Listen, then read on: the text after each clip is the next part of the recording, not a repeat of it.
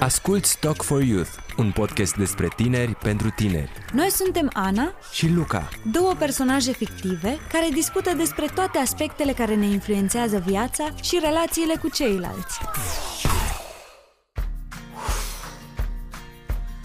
Chiar nu credeam că ajungem acasă cu toate cumpărăturile astea. mi s-a părut la un moment dat că voiai să luăm acasă tot magazinul. Știam că te-am pe tine cu mine ca să mă ajuți cu ele. Da. Așa e când bărbații își folosesc puterea în scopuri bune. Păi nu așa e normal să faci când te simți puternic? Îl ajuți și pe celălalt, nu? Nu întotdeauna. În multe relații apar și comportamente bazate pe putere. Da. Da, oamenii își pot folosi puterea să domine, să oblige, să cenzureze, Nu cred. Să interzică sau să ia decizii cu privire la viețile altora. N-ai, da, chiar, mă. chiar se întâmplă asta. Hai că nu se mai întâmplă așa ceva în zilele noastre. Serios, în societățile patriarhale, bărbații au puterea. Pentru că au mai mult acces, oportunități și control al resurselor, dar și putere de decizie, putere politică, acces la funcții de conducere. Acum că spui asta, țin minte că am citit recent faptul că în Uniunea Europeană femeile sunt plătite cu 15% mai puțin decât bărbații, da, e adevărat. Și că au de regulă joburi în domenii mai prost plătite.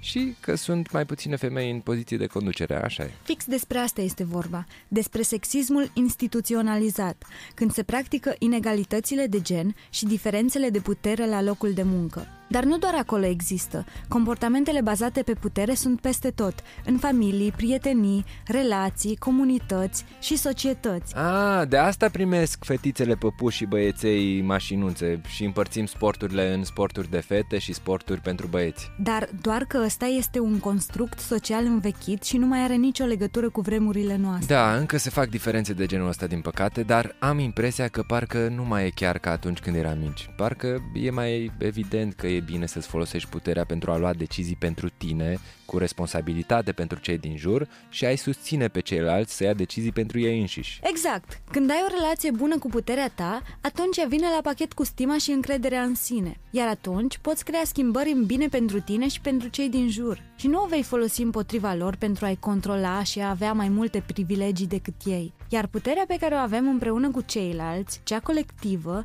ne ajută să obținem beneficii pentru noi toți. De asta e ideal să trăim într-o societate în care toți avem drepturi egale și suntem conștienți de propria putere. Și e responsabilitatea noastră să vorbim despre diferențele bazate pe putere. Fie că e vorba de comportamente îndreptate împotriva femeilor sau a altor categorii. Când îi ajuți pe ceilalți să fie conștienți de propria putere, fie că sunt refugiați, persoane cu dizabilități sau care fac parte din alte minorități, Mhm. câștigi mai mulți aliați atunci când e nevoie de o schimbare majoră într-o societate. De pildă la vot? Auzi, egalitatea asta o aplicăm și data viitoare când cărăm cumpărăturile? M-ai lăsat tu să car tot ce ai ales tu, care mănânci și așa mai mult decât mine? Păi, îți recunosc puterea. Pf, Mai vorbim despre asta. Dar noi ne auzim și săptămâna viitoare. Nu uitați să dați follow și gândiți-vă de fiecare dată care vă este puterea și cum vă puteți folosi de ea spre binele tuturor. Talk for Youth este produs de Societatea de Educație Contraceptivă și Sexuală și finanțat de IPP FN, un podcast susținut de Radio România Cultural, parteneri media, IQ All, IQ Ads și Radio Tananana, partener educațional Ad Servio. Mai multe informații despre subiectele discutate găsiți pe pagina www.sex.ro